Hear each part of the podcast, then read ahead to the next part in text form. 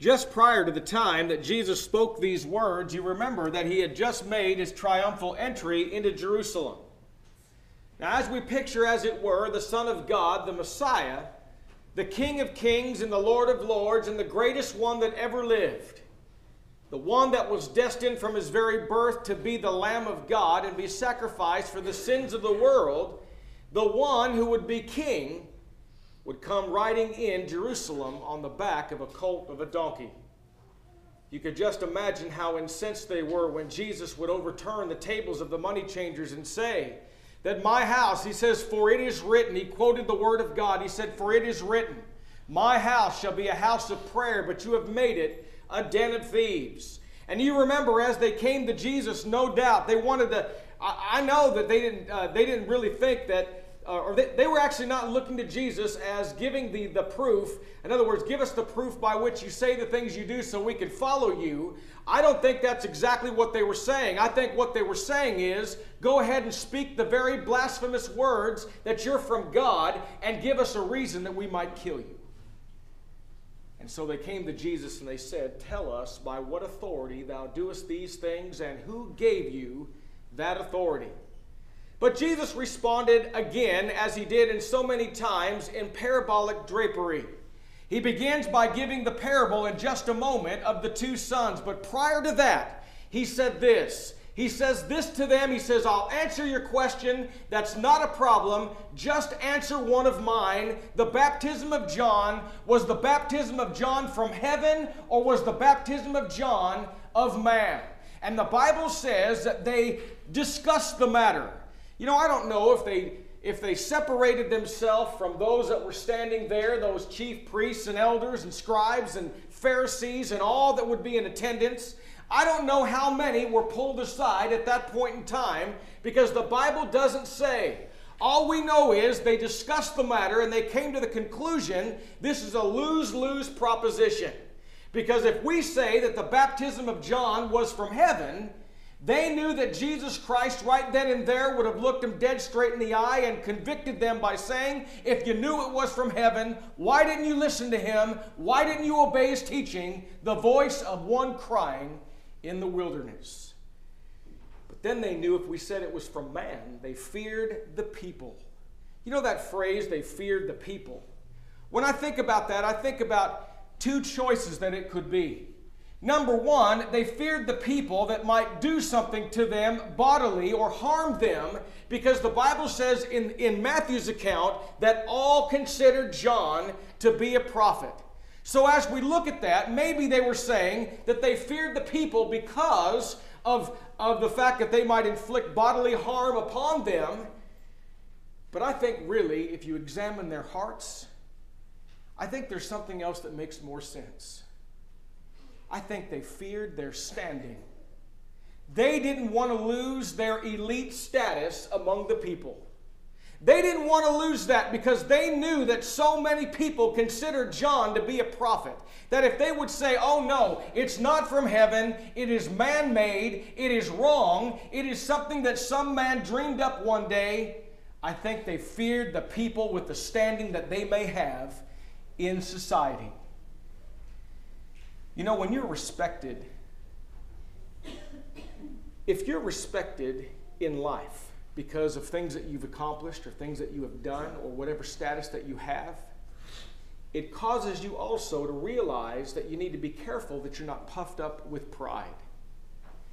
If we ever feel like we can never accept that we make a mistake, or if we ever get to the point that we fear our status or our standing, that we don't make changes when we know we need to make them, because we don't want to lose our status or our standing among the people. Be careful because we are then puffed up with pride. And the Bible says that pride goeth before destruction and a haughty spirit before fall. You know, I'll tell you something, folks. Pride is going to get, mo- get most of the people, I think. Pride is going to be the source of getting most of the Christians that fall and don't make it to heaven one day. It's going to be pride. God hates pride. In fact, Jesus, you remember, would give that very idea. He said, if you're going to lift yourself up, you're going to be brought down. But if you will humble yourself, and incidentally, that doesn't mean I hate myself and go in the corner and just wither away. That's not what that's talking about. And I'm going to tell you something hating yourself is not a biblical principle. And that's not what's being said. It means this I'm going to take myself and move it aside because someone else or something else is more important than I am. It doesn't make me a rotten person to go migrate into the corner somewhere. Pride got the devil, the Bible says. Pride got the devil and got him and a third of the host of heaven cast out of heaven a long time ago. So Jesus then gives the parable of the two sons. It's very important because he's giving the parable of the two sons to correct or to condemn the fact that they didn't listen to John the Baptist. That's number one. He gave this one for another reason, but just a moment on that. But first of all, that little short parable. He gives the parable of the two sons. He says, There's a man, and this man owns a vineyard and he's got two sons. You know, parents can almost see this happening. And you tell them both to go out into the vineyard and go to work. The first one says, I'm not going. But later he repents and he goes. Jesus said, Then there's a second son. And that son, he says, I'll go. But then he doesn't. Jesus asks them the question which one of these two did the will of the Father? And what could they say? They said, Well, the first. The first did the will of the Father. And Jesus responded by saying, Verily I say unto you, that the tax collectors and the prostitutes or harlots go into the kingdom of God before you. Why, Jesus? Why is that? Look at the next verse. For John came to you in the way of righteousness, and you believed him not. But the publicans, tax collectors, harlots, prostitutes, believed him, and ye, when you had seen it, repented not afterward that you might believe him.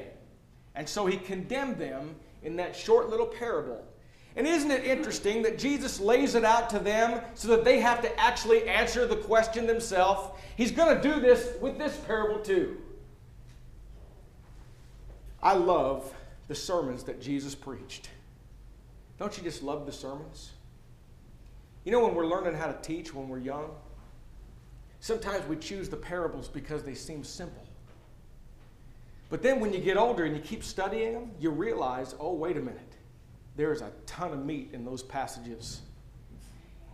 The thing is, the reason that it's like that is because Jesus, and if you want to know, if you want to know the picture of a good speaker, here it is. If you want to know the criteria or an example of the greatest teacher that ever lived, it's Jesus. Take something that may be difficult and make it sound as simple as he did. And this is what he said. He basically, as he did so many times, in essence, is saying this Come here, I want to tell you a story. He said, There was a householder, this was a landlord. And he said, This householder, he has a vineyard. I don't know if he bought the piece of ground with the vineyard in it, but he prepared the vineyard perfectly. It's got every single characteristic and every single thing that is needful to be successful in being in the grape industry or the vineyard business. Notice in verse 33, Jesus says, Here another parable. There was a certain householder or landlord or landowner which planted a vineyard and hedged it round about and digged a winepress in it and built a tower and let it out to the husbandman and went into a far country. Now, notice, this man's got a vineyard and he prepares it perfectly. It's first class all the way. He builds a hedge around it for protection against animals. He builds a tower in the middle of it so somebody could be in that tower and make sure that man doesn't come at the time of harvest and steal what is in the vineyard. There's a wine press. A wine press, very interesting. You know what a wine press is a two layered you know, I've tried to picture in my mind. I wish I could see a picture, but I know it's two layered. And scholars say it was either dug out of the ground and lined with stone, or it was actually dug in the stone, but it was two layers, and the two layers, one on top of the other, it was connected by an orifice that basically allowed the things of the top to go through. But it was small enough that only the juice from the grape could go down through the orifice and be taken in that vat. You know, every time I think about stepping on grapes, I can't help but think about that episode of I Love Lucy when they were stomping around in the, in the, in the, in the grapes. You know, I just can't imagine that people putting their feet on grapes. But what they did is they laid the grapes in the tray of the upper part of this vat. And when they would walk on it, it would crush the grape and the juice would run down. It was perfect. It satisfied their every need. And Jesus says that he gave it, he rented it out, or he let it out to someone called husbandmen. And the husbandmen basically were the laborers. And these were, these were those that would actually go and do the work that's found in the vineyard. Now, here's the deal the landowner goes away. In fact, Luke's account says he goes away, and it's the only account. You can find this in Matthew, Mark, and Luke, but Luke's the only one that recognizes any particular time frame. And Luke says that the householder goes away for a long time. But here's the deal these husbandmen were allowed to work in the vineyard. They were allowed to reap all the benefits and privileges of the vineyard. They were allowed to be right in it just as if it was their very own. But they owed the householder something. And the householder needed to get his share of the rent. Rent was paid by way of product. Are you getting the picture here? Those that were working, the husbandmen or the vine dressers, they needed to pay their rent by giving fruit or giving the things that came from their crop to the landowner. Simple, isn't it? That's a simple thing. Got a tower? Nobody's going to steal from you. Got a hedge? Animals won't destroy. Got a perfect vineyard? Everything is fine.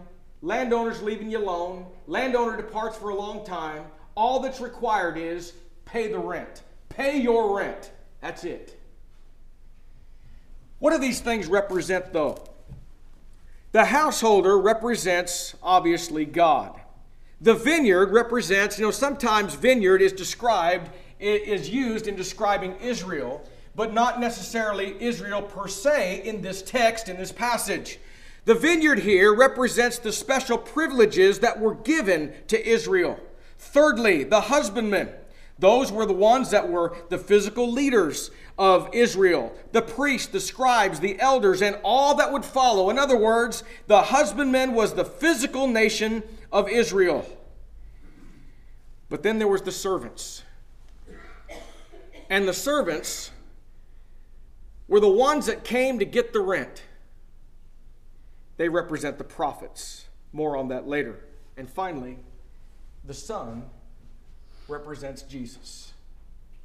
This is God. This is the special privileges given to Israel. This is the physical nation of Israel, the people, all included therein. The servants are the prophets of God, and the Son is Jesus Christ. Now, our little story.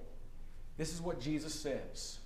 After a time went by, the householder sent servants back to collect their share to collect their portion or their part of the fruit that was rightful to the landowner. And the Bible says that when they got there, they didn't pay. They not only didn't give what was rightful to the householder and keep their agreement, but they brutally mistreated those servants. They killed one, they beat one, and they stoned another. And in verse 36, again, he sent other servants more than the first, and they did unto him likewise. I want you to picture this. Some of you own homes, some of you rent places. I want to draw the analogy if you're renting a house, apartment, whatever it is.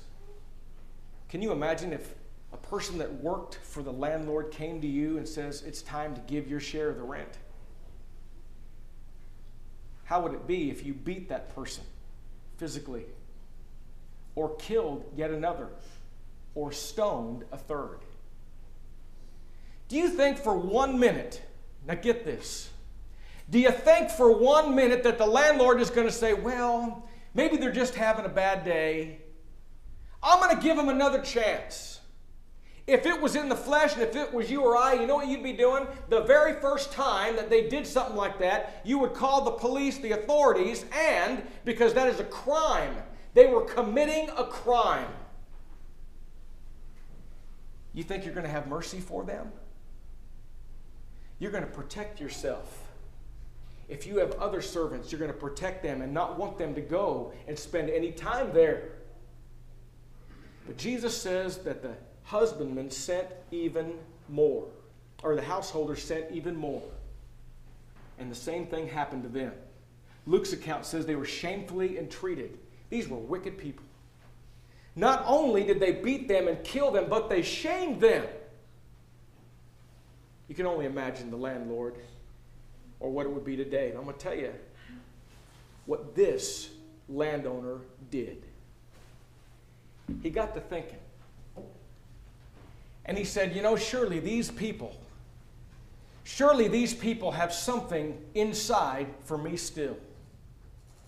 Certainly, these people, certainly, if they think about me at all, if they honor me at all, if they respect me at all, even the, in the least, they're going to respect my son and they're going to reverence my son. And so he sends his son to go and collect. I'm going to tell you something. That takes, that takes somebody that is capable of doing things that you and I are not. That's the picture of God. That's the picture of God's love for man. Man has messed up over and over and over and over and over again. They were wicked. They beat those prophets of God. They killed them. They stoned them. Time will not permit us to go into that, but what you can do is, in your own time, you can look at Second Chronicles 36 and then also Matthew 23 and verse 37 about the very idea of what we're talking about. The servants of God or the prophets were persecuted, beaten, and killed, and mistreated, and shamed by the workers in the vineyard, by the people. Surely, if I'll, I'll, i got one more idea, I'll send my son. And if there's any bit of respect left inside for me at all, they're going to respect my son. You know, if I own a business and I have a son and he works in the business, you know, the other people that work in there too, they may not like it, but at least they're going to act like they respect the son they're going to at least go through the motions like they're going to respect the son. Why? Because their father owns the, the, the business, the father writes their paycheck. You would think that's exactly what these people would do, but that's not what they did. And the Bible says when the son got there, they looked upon the son, and you know what they said? They didn't say, Oh, here he comes, let's respect him. They said this There he is, there's the heir. Let's kill him. Why? So we can own the vineyard. Do you see the progression there? Look at the progression of their crime. It all started by not giving the fruit or the rent that was rightful to the landowner, their landlord. Then it began by persecuting and even physically attacking the servants of the landlord because they didn't want to pay. Then, when the son came, they said, We'll kill the son so we can have it all will kill the son so we can own the vineyard and no longer will we be just plodding along as tenants. When the Lord, therefore, the vineyard comes, this is what Jesus asked What will he do unto those husbandmen? They say unto him, He will miserably get this now. This is their response. He turns it back on them like he did with the parable of the two sons. He asks them a question, a question where there's only one answer. And Jesus says, well, when the landowner comes back, what's he going to do to those people that did so, to the servants of that landowner and even his son? The response was, he will miserably destroy those wicked men. You know what else he's going to do? He's going to take this, what they said, he's going to take the vineyard away from these husbandmen and he's going to give it to somebody else who's going to appreciate it and give it to someone else that is going to give the householder his rent, his fruit. God has always demanded payment and fruit. Now, when we talk about payment regarding salvation, there's nothing that I can do in my life that's going to be worthy of what Jesus did for me. There's nothing that I can do in my life that's going to be good in terms of earning my way to salvation. We are saved by grace, that's true, but we fall from grace when we don't work, and the works that we must do is when we bear fruit for His name and His cause. Obedient works. The Lord has always demanded obedience, and He still does today. Jesus says, What's going to happen to these people? He said, The Lord's going to come back. He's going to destroy those wicked people, He's going to give the vineyard to somebody else. You know, it was said that they were looking at this parable like, well, that really couldn't happen. That's really not going to happen. But notice what Jesus says in the next verse, verse 42. He says, Didn't you never read the, read the scriptures? The stone which the builders rejected, the same has become the head of the corner. This is the Lord's doing, and it's marvelous in our eyes. You know what Jesus was saying? Jesus says, Oh, yes, this makes sense. Yes, this is true. And didn't you read the scriptures? Haven't you read the prophecy? Haven't you looked at these things before? He said this Jesus said, Look to the scriptures. The stone that the builders rejected is made the headstone or the chief of the corner. Who is the headstone or the chief stone or the cornerstone? It's the Son, it's Jesus. And Jesus was going to do something great. He was, as God used Jesus as the cornerstone, he was going to build something else. Now, the builders the builders, the religious elite of yesterday, under the law of Moses, they rejected the stone. They rejected Christ. Picture it like this if you build something, build a block wall, you have bricks, any kind of anything you're building, a structure, you have building materials. What do you do? What you do is when you want it to look really nice and pretty, you start sorting through the materials. You want, oh, this is a good one. This is a really good one. I like the color of this one. This one over here, oh, this one will go. Oh, this one is unsightly. It doesn't belong in the structure at all. So what happens? You take that one and you scrap it. You throw it aside and you don't plan on using it. Jesus said God has chosen the one that the builders rejected and threw off to the side not only to be part of the structure, not only to be part of the building, but he'll be the very foundation of it. All will be built from him, and without him, the structure will not be built at all. Ladies and gentlemen, obviously, he's talking about the church. He's going to build the church. And he's going to join Jew and Gentile together alike if they'll come in obedience. In 1 Peter chapter 2, beginning in re- reading in verse 4, let me hurriedly read this. To whom coming as unto a lively stone, disallowed indeed of men, but chosen of God and precious. Ye also, as lively stones, are built up a spiritual house, a holy priesthood, to offer up spiritual sacrifices acceptable to God by Jesus Christ. Wherefore also it is contained in the Scripture Behold, I lay in Zion a chief cornerstone, Jesus, elect, precious, and he that believeth on him shall not be confounded. Unto you, therefore, which believeth, he's precious. But unto them that are disobedient, the stone which the builders disallowed, the same is made the head of the corner, and a stone of stumbling, and a rock of offense, even to them which stumble at the word, being disobedient, whereunto also they were appointed. But ye are a, cho- uh, a chosen generation. Ye are a royal priesthood, a holy nation, a peculiar people, that ye should show forth the praises of him who hath called you out of darkness into his marvelous light, which in time past were not a people, get this, but are now the people of God. The Gentiles at first, at one time, were not a people, but now they're the people of God, which had not obtained mercy but now have obtained mercy. Why? Because of the Son that the builders rejected.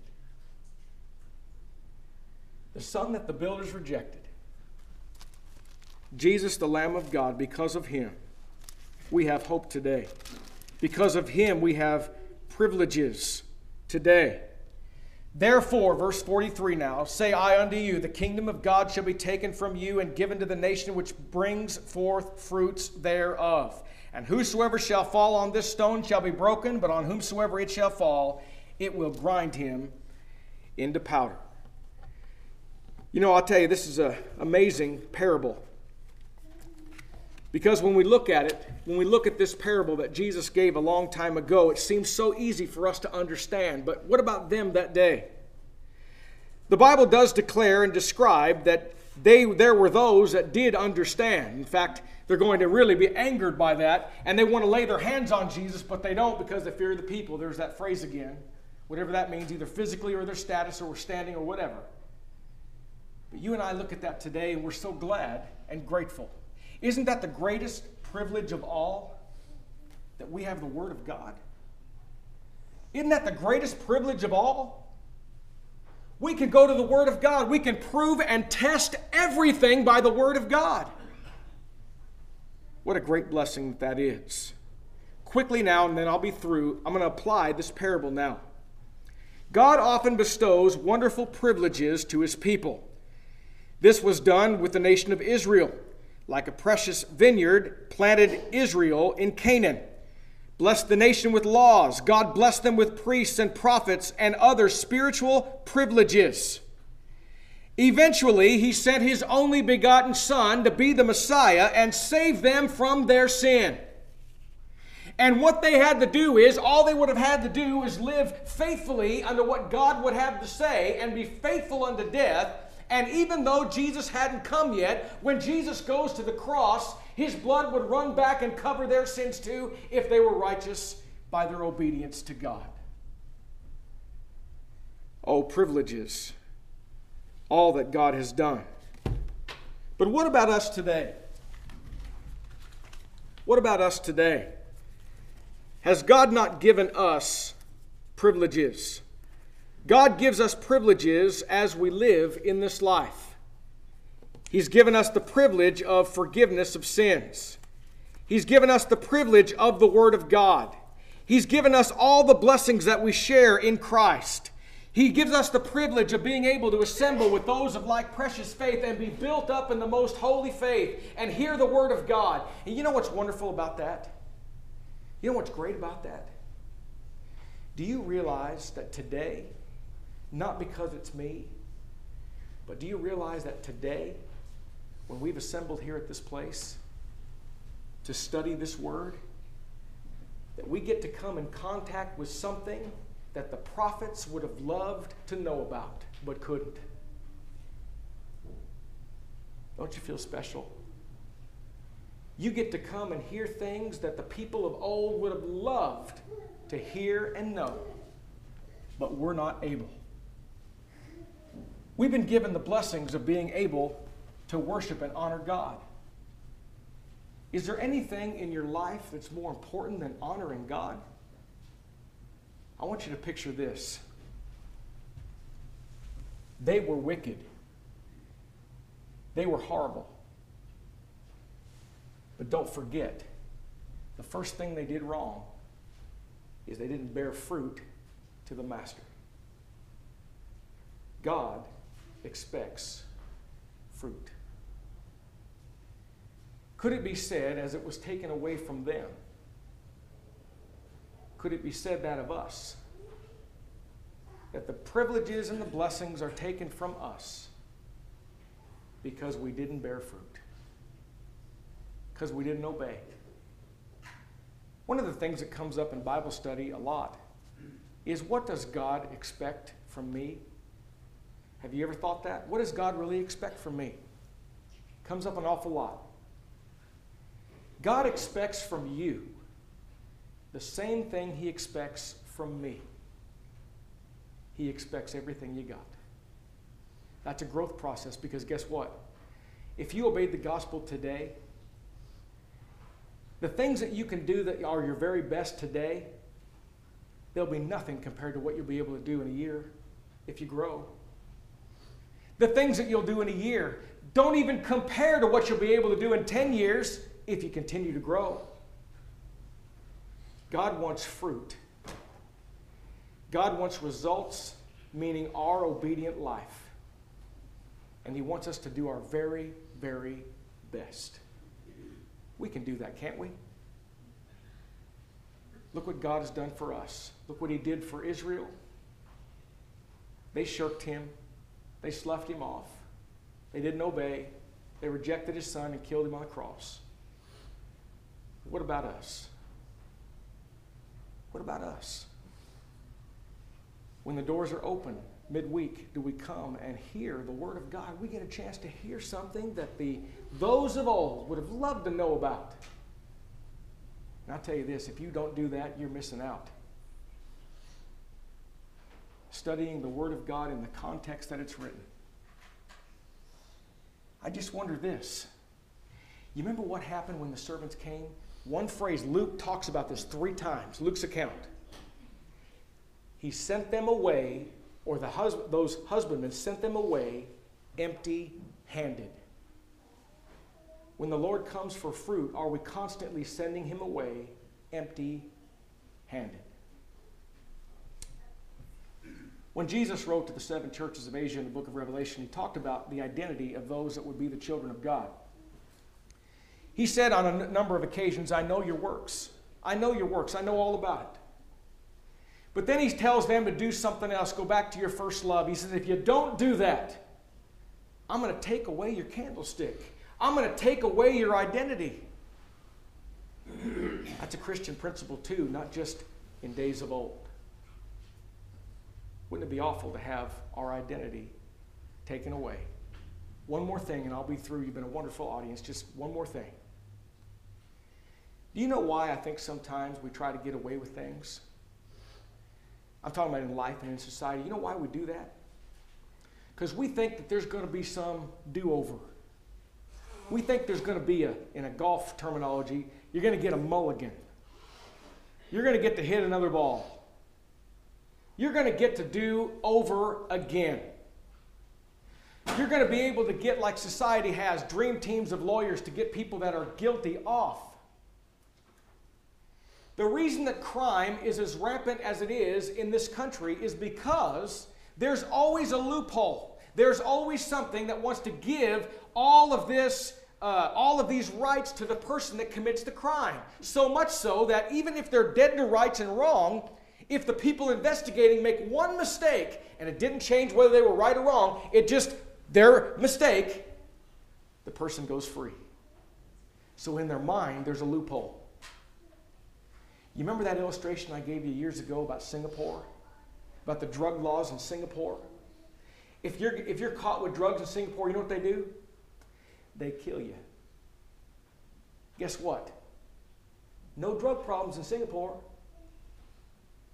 There was another place. I don't remember the place. Wish I did. That I read about that if a man goes out and drinks and gets in a car and drives that car with alcohol in his body and he gets uh, driving under the influence of alcohol, a DUI, he gets life in prison, but it gets better. Guess who gets to go with him? His wife. Guess what? No drinking problems in that place. Because crime is not deterred by the severity of the punishment, crime is deterred by the surety of it. If we think that we can live our life any way that we can and that maybe God will change his mind one day and forget about all the fruit that he's demanded of me and forget about all the, the obedience he's demanded of me and God's going to just maybe down the road change his mind, think again, folks. I'm not answering for God. My dad used to say, you know, God can do whatever he wants to. He's got all the votes. That's true. God can do whatever he wants to. I just know what he said. I know what he's done. Question is, will I obey him? Or will I live in such a way that it will be taken from me and given to someone else that will bear the fruit thereof? We thank you for listening to our podcast put on by the Church of Christ at 2215 Planz Road in Bakersfield. If you would like any additional information, or you would like to receive a free Bible correspondence course by mail, please email us at info at churchofchristbakersfield.com. Our service times are Sundays at 10:30 a.m. and 5 p.m., and Wednesdays at 7:30 p.m. Please make plans to join us.